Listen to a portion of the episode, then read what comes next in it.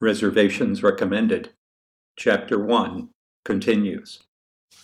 Matthew and Belinda leave the restaurant, walk to the end of the alley, and turn toward Matthew's apartment, which is only two blocks away. Matthew says, The most incredible thing happened when I was coming out of the men's room. That woman who was sitting at the next table, the redhead, was on the phone.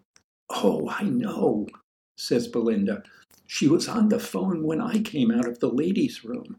And I think she must have been talking to the Chinese girl's parents. She was saying, Mrs. Chu. Before they are halfway up the block, they are startled by the sound of screeching tires. They turn to see a black Toyota come to a halt at an angle to the alley. A young Chinese man leaps out and rushes into the restaurant.